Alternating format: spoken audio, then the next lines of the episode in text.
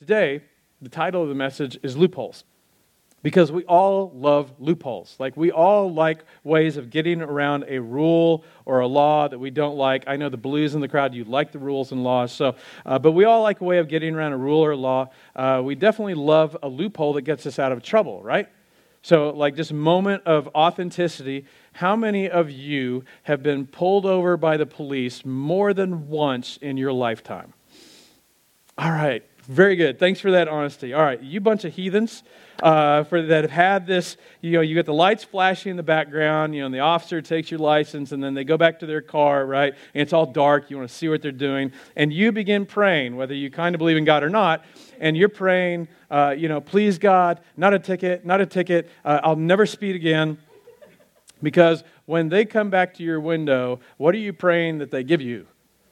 A warning. Yes, that's right. Uh, so we love a loophole. We love the loophole that there's that they can give us a warning instead of the ticket that we deserve, right? And we love loopholes, right? Uh, we love a technicality or rule that gets us out of trouble or out of doing something that we don't really want to do or not being held accountable to something that we really don't want to be held accountable to. Uh, and we love a loophole where we can kind of tell the truth and look better than we really are. And it begins young. Uh, I, I, remember uh, as a boy, uh, one of my grandparents was a was a professional fishing guide, which you know is cool. I had like a cowboy rancher grandfather and a fishing guide grandfather. It was a great world to live in. So, uh, but I, my grandfather, he was always you know I saw how impressed he was with catching big fish because that's what fishermen, right? So, uh, I remember walking along one of the docks uh, that was out on their property there, and where other fishermen you know put their boats, and then they had baskets in the water where they'd put their catch, uh, and so you'd see these fish. And one day I was down there, and like there was their basket just full of these huge black bass. And I thought how impressed my grandpa would be if I showed him that I was able to show I caught this big black bass. And so uh, I looked around, nobody's looking. So I get down. It took me like five minutes. I finally got one of those big suckers. And I run up and I, I show my grandpa, look at the bass I caught. Now, technically, I was not lying, right? Uh, the problem was the guy who owned the, the, had caught the fish saw me doing it, and that's a whole other story. So, uh, but you know, or early in my Christian walk, quite honestly, I was greedy. You know, just, just there's, there's no way around it. You know, it's, and then even after I became a Christian, I was still greedy. I just didn't give money. And so as, when I became a Christian and decided to go into ministry, I'm like, you know, God, I'm, I'm giving you my whole life. Like, what do you need my money for? Like, you're welcome. So yeah, just, you know, and I created this loophole into where I didn't need to be generous with my finances. And all religious people love loopholes, especially every religion has a book uh, or a document or a list and some sort of system. And when it gets really, really difficult, you find a loophole so that you don't actually have to do what your book says. This is true of all religions, whether it's Christianity or Islam or Judaism. It's just you find people who say, here's what it says, but here's what I do. Here's what it says, here's what I do. And they can explain it away and kind of turn it sideways and say, here's why I'm okay. And if you, if you grew up Catholic, you know, you had a great one. It's called confession. It's like, uh, you know, I was just so jealous of my Catholic friends because they could just go out and sin like crazy and bring their sin bucket to the priest and kind of dump it out on the priest and then leave with the bucket empty and then just go back and fill it up again. It's like, that's awesome. Now, my friends are abusing their system, okay, but it worked great. If you grew up in the Baptist tradition, you had a version of this as well, but you skipped the priest because you had a verse, 1 John 1 9. Because 1 John 1 9 says, If we confess our sins, he is faithful and just and will forgive us our sins and purify us from all unrighteousness. So maybe you were taught if you fill up your sin bucket, you go home, you get on your knees and say, Jesus, I want to confess all of my sins. And in that moment, God forgives you, give, forgives you of your sins. And better than that, he forgets them. So then when you come back the next night and get on your knees and say, God, I did it again, he goes, Did what again? So it's just like awesome, right? And then there's like super liberal Christians and they've got like this great big loophole. It's like they run into something they don't like and go, You know what? Ah, we, we don't really believe Jesus said that, or we think that was just oral tradition over hundreds of years. And we just kind of discard that. And it's kind of like, well, why even be a Christian? But, but the point is, Christians, we love loopholes. And anytime we run into something we don't like or we don't want to do, you know, we just close our eyes or we ignore it, or we just find somebody that's written a book that agrees with what we believe, right? It's just like, oh, that was just cultural. They didn't misunderstand, you know, understand, you know, uh, human thought or psychology or human sexuality or whatever. And we just love loopholes. The other thing Christians love is theology. Loophole Christians love theology. And the reason why is because you can build a barricade between you uh, having to do the very thing that Jesus or Paul or Peter or John or Jesus said, what the text actually says to do.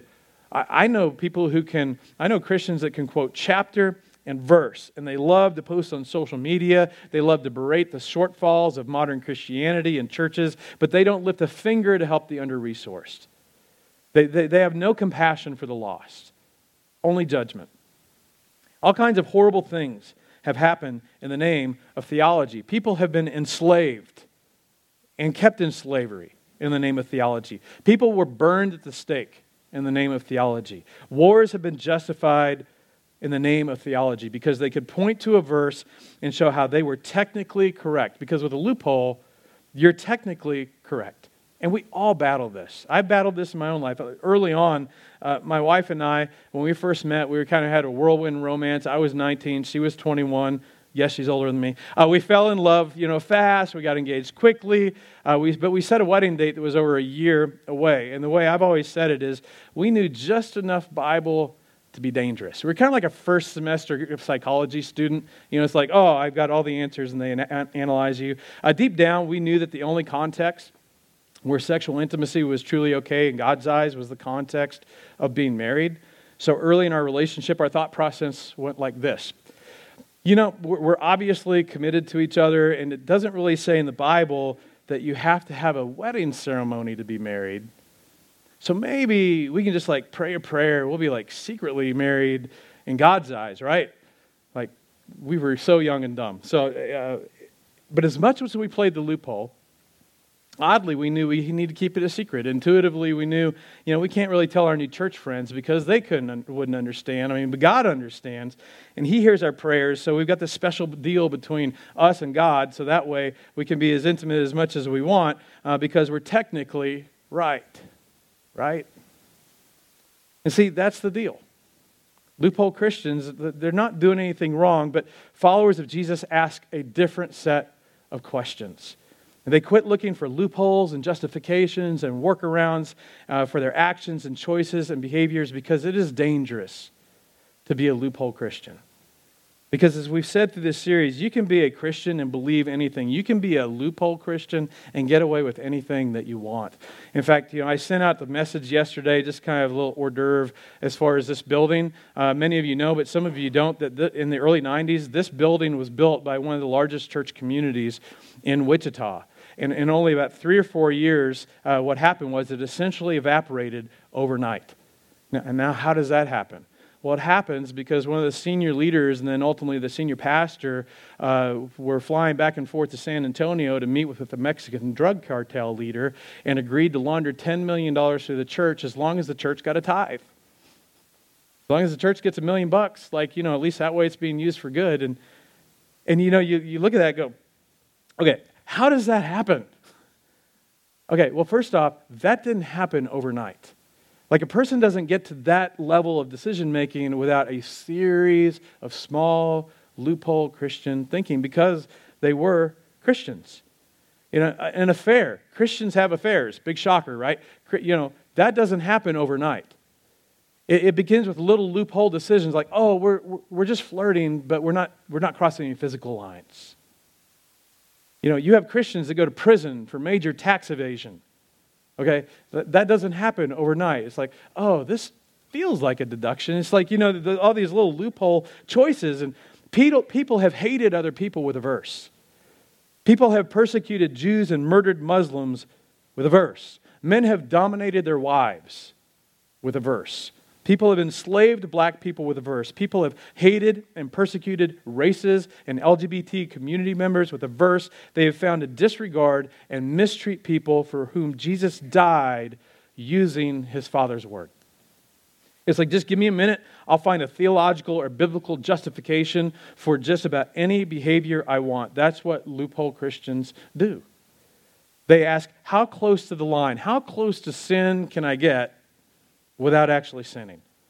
And Jesus ran into this all the time. The law of Moses had been given hundreds and hundreds of years before. By the time Jesus shows up on the scene, uh, the religious leaders, they were so in love with the commands that they forgot the intent of the commander.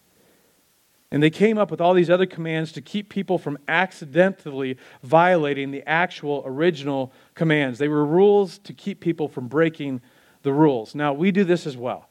Like, remember growing up, you, maybe your parents were in the kitchen, maybe you were in the living room, or if you had a basement, you're in the basement and you're sitting there with your boyfriend or sitting there with your girlfriend, and suddenly you decide, I'm going to turn off the lights. And suddenly your parents out of nowhere, you no, no, no, no. We have a rule Thou shalt not turn off the lights. Don't turn off the lights. You're like, you yell at me all the time to turn off the lights. Why can't you remember to turn off the lights? I turn them off now, and now you're yelling. It's like, no, it's because they had a rule to keep you from breaking another rule. They didn't want you messing around, right? So they want you to keep the lights on because if the lights are on, it'll keep you from messing around. So the, the real issue was messing around. So we're going to have a rule to keep you from breaking the rules. Or why did our parents give us a curfew. Or for some of you, you've raised kids, you gave them curfews. Why? Uh, maybe it was said to you or you said it because nothing good happens after whatever time was determined that all the bad things happen, right? So after that. Well, Jesus shows up, and when he shows up, they've got hundreds and hundreds of these. And over time, they've begun to actually equate the rules to keep you from breaking the rules with the actual rules. And it's in one of these conversations that Jesus confronts our tendency to use loopholes when it comes to God because we all deal with this. And by the way, if you're thinking, you know what, I can kind of check out because he's not talking about me, I'm not a loophole Christian, uh, just so you know, I found that loophole Christians do not know they are loophole Christians. So everybody just keep paying attention. So this is Matthew 15, verse 1. Then some Pharisees and teachers of the law came to Jesus from Jerusalem and asked, why do your disciples break the tradition of the elders? Now, the tradition of the elders was this body of rules uh, that had been created long after Moses was gone to keep people from accidentally breaking the actual law. So they said, Your disciples do not keep the tradition of the elders. They weren't violating the actual law. They don't wash their hands before they eat. Now, in the law, just the priests were required to do various ceremonial washings, actually up to their elbows, so that they were ceremonially clean as they did work in the temple. And as time went by, the Pharisees decided to apply this to everybody. And so all the Jewish people had to do these washings, and over time, it just became part of their religious system. But it was not part of Moses' law. So apparently, Jesus' disciples, they didn't wash in such a way as to satisfy the rule of the elders. So Jesus ignores their question. He's like, I got a better one for you guys. Jesus replied, And why do you break the command of God for the sake of your tradition? For God said, Honor your father and mother, and anyone who curses their father and mother is to be put to death. Now, as a side note, aren't you kind of glad we left that Old Testament law behind because none of us would be here? And for those of us that have kids, none of them would be here. Uh, but you, you, he says to them, you've taken theology to empower you to do the very opposite of what God has commanded you to do. But you say that if anyone declares that what might have been used to help their father or mother is devoted to God, they are not to honor their father or mother with it. Here, here's what they did they actually had the command honor your father and mother. But they realized Moses didn't say until what age you have to honor your father and mother. How old, you know, they get, because as your parents get older, honoring your mother and father begins to get expensive. And so they're like, they're like we want to keep the commands of God, but we also want to keep our money. Because, and it's like our, our aging parents, like they're living on and on, and they didn't have places then to put them like apparently we do now. And they've like, so we've got a great idea. You know, there's this other law that had to do with dedicating everything to God. So they came up with this twist to where they would just dedicate everything they owned to God. And then when their aging parents would go, Hey, I could really use a little help with the groceries, a little help with rent, they're like, Oh man, I would love to help you out, but I've dedicated everything to God and God might need it, so I'm going to hang on to it. So they manufacture this rule to enable them to not support their parents and not break God's law. And they should not have done this. Thus, Jesus says, you nullify the Word of God for the sake of your tradition. Now, it can be easy for us to get all high and mighty about the Pharisees when we read this, but we all do this. We nullify, or in other words, we take the unclear and we fog the clear. You kind of, we'll kind of lean into, you know what, if we just kind of look at it this way and kind of twist it a little bit and ignore this little piece over here, you know, you know I'm, I'm good. You know, ignore this thing that's in plain sight, I'm good. And you've taken what God said and you've twisted it in such a way that it serves your own purposes. And Jesus' response when we do that, you hypocrites. In other words, Jesus doesn't like it when we use his Father's words to avoid doing his Father's will. Jesus doesn't like it when you use his Father's words uh, to work or loophole or get around doing his will. Now, again, Christians, especially in America, honestly, we, we live this. We, we think this is, is normal. I've talked with many Christians. They actually don't read the Bible and some of them have been honest enough to admit that of all the excuses that they give, you know, I'm busy, I don't have time, it's hard to understand. Some of them have actually been honest and said, the real reason I'm afraid to read it is because I might discover something that is going to require me to live differently. So ignorance is bliss. Like if I don't know it's there and I don't read it, then I'm not going to be held accountable to it. And yet, intuitively, we know this isn't true. I mean, like, where else in life does this work? You know, I'm sorry, officer, I didn't realize this was a 20, you know, a school zone. You do now, here's your ticket. See, we view the, the, the world through this lens of this twisted way of looking at Scripture and the written word.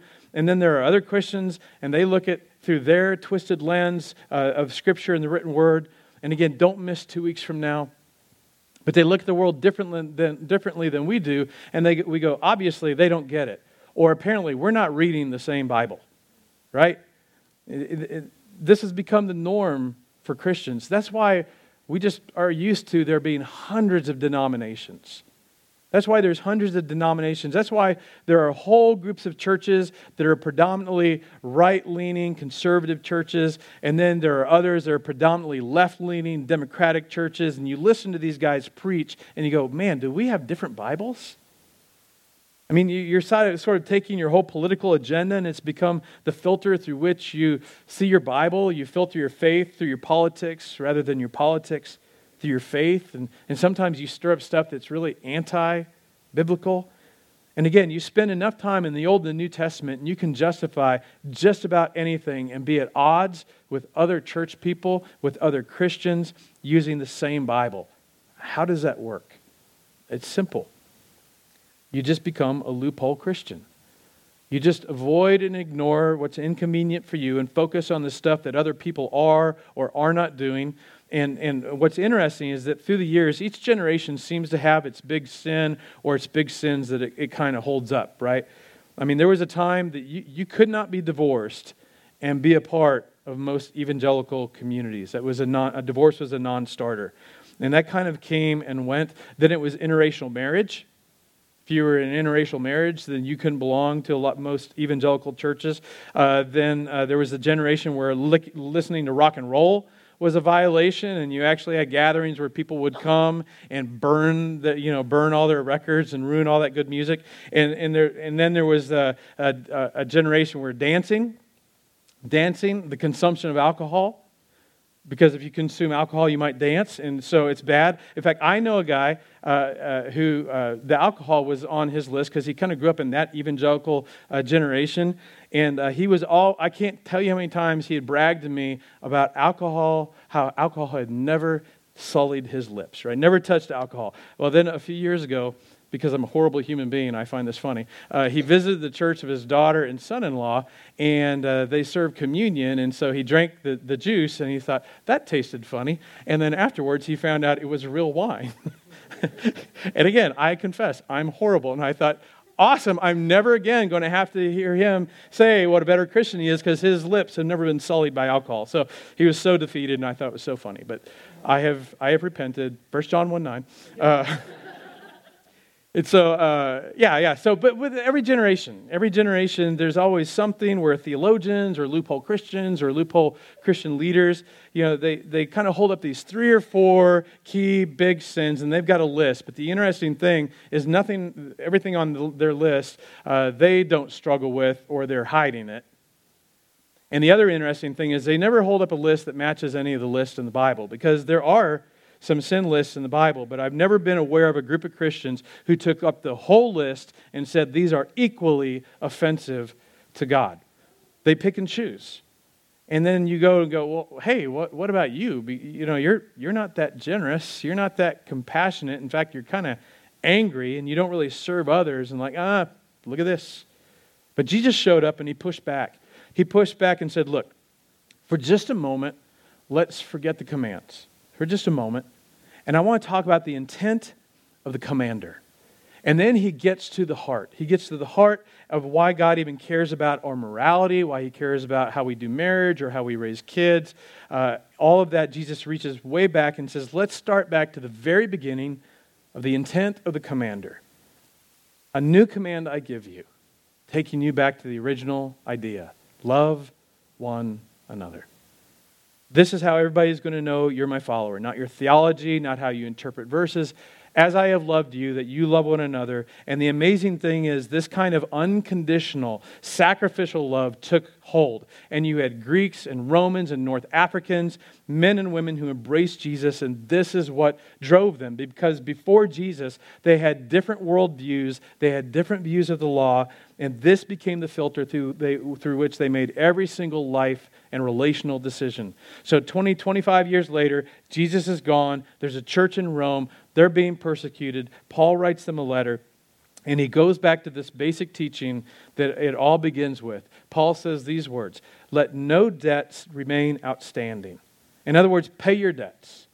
Let no debt remain outstanding except the continuing debt, meaning you never pay this one completely off, to love one another. Jesus followers, Christians, I want you to wake up every day understanding that you owe a debt. You are indebted to the people around you. You owe it to them to love them because of the way your Heavenly Father loved you. If you were to say, God, thank you so much for loving me. Thank you so much for saving me. Now, what, what can I do for you in return without missing a beat? He would say, Here's what you can do for me love the people around you the way I have loved you unconditionally, sacrificially. And then Paul continues, and this part is huge in addressing loophole thinkings when it, com- when it comes to, to, to, Christians, when it comes to Jesus followers. For who, whoever loves others has fulfilled the law, the commandments. You shall not commit adultery, you shall not murder, you shall not steal, you shall not covet, and whatever command there may be, they're all summed up with this one command love your neighbor as yourself. Do you know how powerful this is? Do you, do you how simplifying this is? How clarifying it is. Paul's going, love your neighbor as yourself. That is the filter for life. To make every single decision, and the rest of Scripture is just commentary on how to love one another. If you don't believe me, go home, open your New Testament, and with that in the back of your mind, begin to read it. And it will be all over the place. And we don't dare take a verse or a passage or a story and use that to mistreat others or withhold love from someone else. You hypocrite. Disciples don't look for workarounds and loopholes. Religious people do. People that are just Christian do. Disciples don't open the Bible trying to figure out how little can I do. In fact, here's a great question for you to go away with today and work through. Disciples ask, When was the last time being a follower of Jesus cost me something? Disciples don't go, Hey, I, I can you know, if I twist it this way, I can do this and I can be okay. Disciples don't go, you know, I can be sexually intimate with someone that's not my spouse because God will just forgive me. And besides, God is love and He knows we love each other and He understands. And a disciple doesn't go, honey, it says right here you're supposed to submit to me. And then the other, you know, uh, Christians going, yeah, well, it says right here you're supposed to love me as Christ loved the church, and you're not doing that so well. So, see, Christians use, Christians use the Bible like, Bible like mace. Disciples use the Bible like a mirror. It begins with, How do I love my neighbor as myself? It begins with love others as Jesus loves me. It begins with, in light of what's happening in my singleness or in the classroom, and what, in light of what's happening in my work or my marriage or my relationships or my business, my family, my prodigal son or daughter, my parents who just don't get it, or my church. What does love require of me? And for Christians, it's just so easy to, to look at my faith through the filter uh, of politics in this season, for example, in 2019, as we're coming into an election year, 2020, and just have this whole group of people that I just don't agree with. I don't get along with them. I I'm gonna, not going to talk, I'm just going to talk about them. Disciples move in the direction of people they don't like because that's what Jesus did. And this will draw you out of your comfort zone. It will draw you into new kinds of relationships. It will draw you into inviting people over to dinner that you never thought you would invite to your table. It will invite it will lead you into conversations where you actually listen instead of just leveraging everything you've always believed. And it has nothing to do with abandoning your faith or compromise. It has nothing to do with going too far to the left or too far to the right. It has everything to do with looking somebody in the eye and going, in light of their life experience that has led them to this place, of what they believe and who they are and, and, and everything about them, in light of that, of their past and my current experience, what does love require of me? Now, moment of authenticity I know that it bugs some of you that I repeat this over and over and over again until you want to go, all right, Chad, we get it. You know, for the love of God, please move on to another subject. But love one another. What does love require of me? Chad, you say over and over and over again. But here's my question Have you mastered it? Have you mastered this in your, lo- your own life? Am I the only one that struggles to remember this every day? Have, have, has this sunk in and grabbed a hold of your heart and mind and begun in the last few months begun to transform you. I mean i know just a few weeks ago like i gave like a, like a 10 day challenge on this. And, and like I, i'm not as dumb as i look. I, I know maybe a day or two tops you know you guys made it and then you got wrapped up in life. Has it been that you leave here Sunday after Sunday over the past weeks or months, and kind of the moment you walk into the parking lot, you've already kind of mentally gone on to other things? How about this? Has someone recently commented on there being something different about you? Have you had somebody close to you recently take notice, say, notice and say, hey, what you did or how you handled that situation or how you spoke, like, wow, like that was really patient. Or that was really generous. Or that was really kind. That was really thoughtful how you handled that. You, or like, like you just you be, you're becoming more patient. What's up with you and, and, and, I know in so many messages I come back to the same core principle, but, but here's why. Because for we, we've got to work to master this, and because for some of you, honestly, as you think about it, your relationship with these God, with your relationship with God these days is kind of uneventful. Maybe it feels just routine. For some of you, you'd say maybe your relationship with God, honestly, it's become kind of boring. Maybe you take comfort in knowing that you're going to heaven someday when you die, but honestly, other than that, rather than go down maybe a bold or uncertain or a scary path that God would wants to take you, you kind of found a nice park bench along the way and you're just kind of essentially just enjoying life and looking forward to going to heaven when you die. For, for some of you, if you were honest, you're, you're reluctant to begin reading and studying, especially the New Testament or the Bible as a whole, because you're afraid you might read something that might lead you to have to change something. And for some of you, maybe things haven't been best at home, but I'm telling you, you show me a son or a daughter or a roommate or a husband or a wife who, who truly decides, I'm going to wake up in the morning and I'm going to decide that no matter what I feel, I'm deciding today I have a debt of love. I have a debt of love, and today I'm going to begin every conversation, and I'm going to behave towards the people that are in my life or they're going to cross my path towards this person through the filter of what does love require of me. I mean, what if you, you, you, you operated in your singleness or you're dating or parented that way? If you responded to your boss that way? What if you responded to your irritating coworkers that way? What if we led that way? What if, as a church, this is a small community, was our driving question, we would have to go to multiple services in not very long. Before long, it would be that if this community ceased to exist, our absence would be felt. I mean, can you imagine the transformation that would take place in our homes, in our city, in our community? Because just consider this. Aren't you glad God didn't look for a loophole when it came to his love for you? See, I don't know about you, but I know that I have given God 10 million loophole reasons to not love me. And if he decided not to use any of them to not love me, then how in the world can I possibly think I have the right to look for or leverage a loophole to not love you or to love others the way he loved me? Now, I know this can raise like a hundred questions. Is it complicated? Yes, it's complicated. Is it messy? Yes, it's messy. It's hard. It costs us. It costs us time and thought and effort and patience. Loving others beyond just a hug or a handshake or a like on social media and culture is so inconvenient. Of course, it's hard. It's way easier to just believe stuff. So, again, a few weeks ago, I gave you a challenge to do that every day for 10 days. To just wake up and with every interaction, before you speak or act or react or plan or respond, ask yourself, what does love require of me? And because again, I'm not as dumb as I look. I know one or two days tops in the past, but I'm just, what if just for a week? Between now and 1057 next Sunday. Every time you're eyeball to eyeball with someone, or you're interacting over messaging or, or on social media, no matter maybe how difficult or struggle uh, the, the struggle, uh, how things are, if you just pause and you ask, okay, in this moment, I'm going to be a disciple.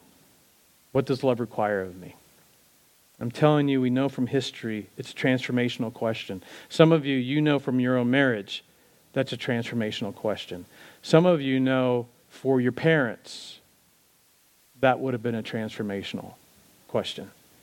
Also, for some of you, as I was talking this morning, you were trying to push it down, but you know there's an area of your life that you have been leveraging a loophole you created. You've been leveraging a loophole to avoid doing something you should do, or you've been leveraging a loophole to avoid giving up something that it's time for you to give up. I told you, Sean and I were loophole Christians when it came to our physical relationship for six months. However, what I didn't say is after six months, because we really had immersed ourselves in this new community, this church in, in San, outside San Diego. Uh, we, about six months in, we kind of came to the same place as, you know what? That, yeah, we love each other, we're engaged, and we're committed to each other. But uh, you know what? We need to quit exploiting this loophole. And so uh, we, what love required of us is we decided no more, no more physical intimacy until our wedding night, which was nine months away. And it was the worst nine months of our lives. Like, it was horrible. It was so bad. Like, we fought. And there were times we thought we weren't going to make it because we actually had to relate to one another. And we discovered, oh my gosh, we are total opposites. I think we're going to kill each other. It was horrible. But was it worth it? Oh my gosh, absolutely. Because through it, it revealed something in us, it changed, it transformed something in us. By choosing to trust God's way and God's boundaries and God's guidance, it forced us to relate and communicate and connect in such a way at a much different level. And as you can see, we in fact did not kill each other yet. But it's been a lifetime of answering this question and responding. And there's many times we, we got it wrong, but even in that, the question still applies when we get it wrong. Because what happens is, what does love require of me? I own it. I got it wrong. And you do that, and you get to experience this thing that you can only dream of. And for some of you, if you're honest, it's a little terrifying to dwell too long on the question. Because to actually do what love requires of you is going to cost you something. It's going to require you to, to change something or to confess to something or cut something loose, but you're afraid. But I just want to urge you from experience don't let fear hold you back. Trust your Heavenly Father who loves you. Yes, it may be a struggle, and yes, it may be painful for a little while or maybe even a long time. But in the end, it will be worth it. You'll be so glad that you did. So, next week, what does love require of you? I'm going to tell you even more specifically, and it's going to be awful. and it's going to be wonderful and it'll be the catalyst. It'll be the catalyst for every one of us.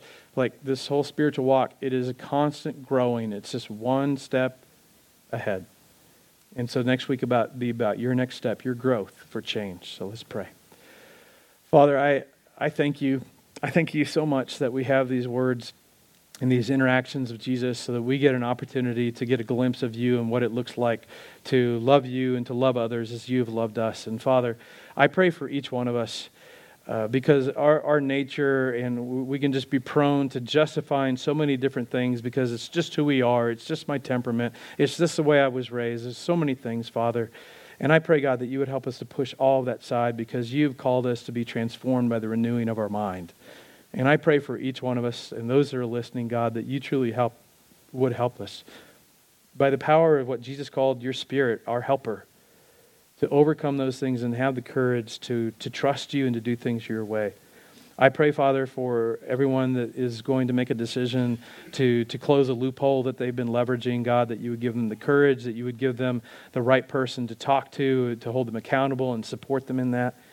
And God, that you truly would lead us to where uh, we don't, don't use things to ultimately get our way, but Father, we would pursue your will. And it's in the name of Jesus that I pray. Amen.